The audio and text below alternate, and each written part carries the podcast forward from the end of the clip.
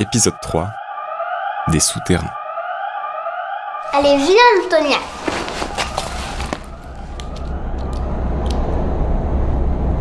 Les deux petites mains d'Anna sont croisées sur mon ventre de poupée et cachent un peu ma robe déchiquetée.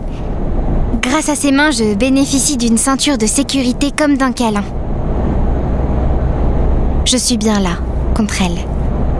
Contrairement aux autres passagers, je ne peux pas m'endormir. Mes émeraudes ne clignent pas au contact du soleil qui vient de la vitre. J'ai chaud. Je, suis presque nue. Ça pourrait être pire. Oui. Je suis bien coincée sur les genoux d'Anna, dont les yeux se ferment sans plus lutter. Le voyage berce. Elena regarde sa fille s'endormir. Elena réfléchit. Son visage pourrait être calme, décontracté parce que l'enfant s'endort, mais... Elena réfléchit. Michael, l'ennemi, s'agite. Il donne un coup de coude sans le faire exprès à sa sœur qui interrompt sa somnolence pour la reprendre sans problème. Il pose plein de questions à sa mère. Maman, on va où déjà? Dans une ville plus grande. Pourquoi? Il y a peut-être des plus belles maisons là-bas. Mais on est bien ici. Oui, oui, bien sûr. Mais t'avais dit que c'était que 4 jours? Oui, on verra. Tu voudrais pas une plus grande maison? Je sais pas. Où tu aurais plus de jouets? On arrive quand? Bientôt, Il y a des autotamponneuses là-bas peut-être. J'ai chaud. Enlève ton pull. J'ai soif. On va arriver. J'ai envie qu'on s'arrête. Bientôt. J'ai envie de vomir. Michael, arrête. Fais comme ta sœur, essaie de dormir. Michael soupire et rabat sa tête contre le dossier de son siège, dépité. Évidemment qu'il pense à moi. Sa colère le pousse à me regarder. Je voudrais passer incognito, fondre au soleil qui tape depuis tout à l'heure. Michael a deviné mon angoisse comme un chien qui renifle la peur tapis dans l'estomac. Michael va mordre. Je le sens. Ça y est. Je suis dans les mains du garçon. Anna n'a pas réagi, elle dort. Je voudrais crier. Je crie du plus loin de mon ventre. Mais je ne suis pas sûre que quelqu'un m'entende dans ce bus. Les mains de Michael me transportent. Dans mon trajet, j'aperçois les visages. Des songeurs collés à la vitre, des adolescents plongés dans leur musique, un vieil homme qui rumine son départ et cherche des conspirateurs, cette femme aux cheveux courts, on dirait qu'elle pleure. Elle essuie discrètement une larme qui a coulé de son nez, salue encore au soleil au-dessus de sa lèvre, puis elle passe sa main sur son visage pour essuyer les autres larmes qui viennent des yeux. Ça sort de partout. Plus elle essaye de paraître calme et ailleurs, plus ça coule. Le monsieur à la moustache à côté lui propose discrètement un mouchoir en tissu qu'elle refuse. Alors il le glisse dans sa poche de pantalon. Un velours couleur gousse de vanille. Il doit avoir chaud. Depuis combien de temps on roule ainsi? Les bus se sont espacés les uns des autres. Au début, on est parti comme une procession de fourmis, mais maintenant. Qu'est-ce qui m'arrive? Me voilà propulsée quelque part dans le noir. Des morceaux de jour me parviennent. Je suis coincée sous un siège Saleté de Michael Je repense à elle. Mon étagère. On sait ce que l'on quitte, mais on ne sait pas ce que l'on va trouver. J'ai des courbatures et, et je crois bien que mon corps, mon visage sont couverts de poussière. J'ai envie d'éternuer. Ah, ah, atchou J'éternue du plus loin de mon ventre. Mais je ne suis pas sûre que quelqu'un m'entende dans ce bus.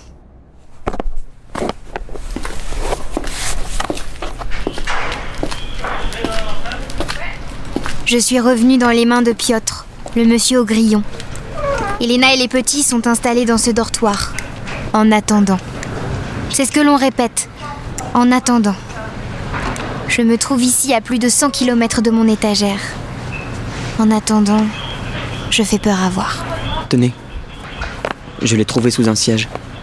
Je crois qu'elle est vivante. Merci. Vous me reconnaissez? Bien sûr, sans le masque, c'est mieux. Vous êtes bien installé Oui. Les enfants se battent pour savoir qui va dormir en haut. À Pripyat, ils n'ont pas de lit superposé. Je leur dis que ça sert à rien, c'est que pour quatre jours. Ils retrouveront leur lit après. On va rester ici plus longtemps que prévu, c'est ça? Je ne peux pas vous le dire pour le moment. Je m'excuse d'avoir été si dur au parc. Je ne voulais pas parler comme ça. Vous avez les idées claires et vous êtes inquiet. Pourquoi le cacher? Ça va passer. J'essaie d'avoir Igor au téléphone, mais ça sonne toujours dans le vide. Ils ont beaucoup de travail à la centrale. Il y a encore un risque d'explosion. Je voudrais me rendre utile. On va avoir besoin d'aide, c'est sûr. Mais avant toute chose, vous, vos enfants, allez devoir subir des tests médicaux. Bien. Bien. Michael a été fasciné par votre appareil. Il veut le même pour son anniversaire. Et c'est quand son anniversaire? Dans deux mois. On sera en été. La saison des grillons D'ici là, j'espère que tout sera rentré dans l'ordre. Oui. Et qu'on le fêtera chez nous. Je l'espère aussi. Vous serez invité. Le monsieur au grillon a souri et a baissé les yeux. Enfin, je peux te parler. Je fais des pieds et des mains pour t'avoir. Ça va? Ils vont te libérer bientôt? Je te promets rien, mais bientôt, oui. Là, ils font venir des gars pour descendre dans les souterrains. Les souterrains? Oui, à cause du brasier. S'il atteignait les nappes phréatiques, euh, ce serait Les vraiment... nappes phréatiques La fumée est partie dans le ciel. Oui, mais tout au fond du réacteur, le brasier est encore euh, incandescent. Et si le sol s'effondre, les déchets radioactifs vont se propager dans l'eau et... Mais encore une fois, ne t'inquiète pas, une équipe de spécialistes est sur place. Pendant qu'on s'occupe du toit, ils s'occupent du sous-sol. Crois-moi, le feu ne nous résistera pas. Promis. Ah, on a même un journaliste qui est venu. Il a fait un tour en hélicoptère au-dessus de la centrale, il va faire un article sur nous. L'URSS possède les meilleurs hommes en cas de catastrophe. J'ai hâte de lire. N'aie pas peur. Et tu sais quoi, je serai augmenté. Tous ces efforts n'auront pas servi à rien. Parfois, on tire les meilleurs bénéfices des moments les plus critiques. Ah, Allô, tu, tu m'entends? Oui, je t'écoute, Igor. Et j'aimerais te croire. Qui c'est ce journaliste? Un Andrei quelque chose. Tu l'aurais vu, blanc comme un linge. C'était la première fois qu'il prenait l'hélicoptère. Je sais pas vraiment si c'est un journaliste de terrain. Tu veux parler aux enfants? Ils sont à côté de moi. J'ai très peu de temps. Je rappellerai à un autre moment, un peu plus calme. Dis-leur que je les aime.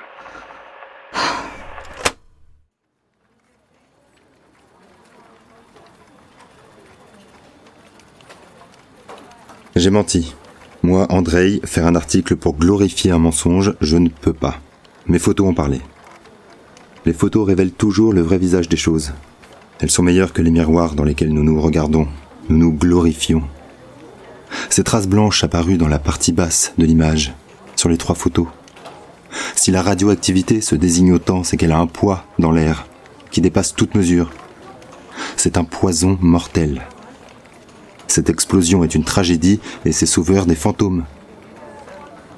Ils s'enthousiasment de leur future augmentation, s'imaginent dans des superbes appartements, roulés dans des voitures de luxe, trinqués. Tous ces verres de vodka qui ne seront pas bu, pas digérés. Des verres vides pour y mettre quoi? Un peu d'eau bénite, éclabousser quelques fronts malades et prier Et si je prends le risque d'écrire tout ça, est-ce que je disparaîtrai aussi? Une épitaphe, derrière un épais brouillard? Non je me serais mal débrouillé. L'hélicoptère. J'en ai encore des frissons. Drôle de mort qui m'a saisi là-haut, au-dessus de la centrale accidentée.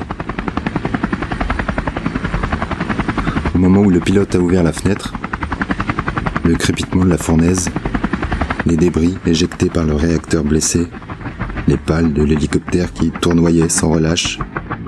Tout, y compris les sensations, s'est tu. Comme si le paysage s'était gelé à l'ouverture de la fenêtre. Je n'ai plus rien senti. Je pouvais encore bouger, sans doute, mais j'avais pratiquement oublié qui j'étais, ce que je faisais là. Je ne me souviens pas d'avoir entendu un tel silence. Sauf peut-être en perdant connaissance. J'étais là, debout, et je devais photographier le réacteur. J'ai tâtonné, cadré la disproportion de l'explosion, j'ai appuyé. Plusieurs fois. Ma pellicule s'est bloquée. Heureusement, j'en ai tiré ces trois photos. Dès à présent, je me mets au pain sec et à l'iode. Je fouillerai le silence et la vérité comme un hérétique dans sa cellule. Galilée a dit que la Terre était ronde. Moi, je dirais que l'URSS ne tourne plus rond. Avec Thomas Hello dans le rôle d'Igor, Erwin Sailly, celui du journaliste André, et toujours avec Roxane Brett, Valentine Vitoz, David Brémo et les enfants Simon Légarette et Anouk Petit.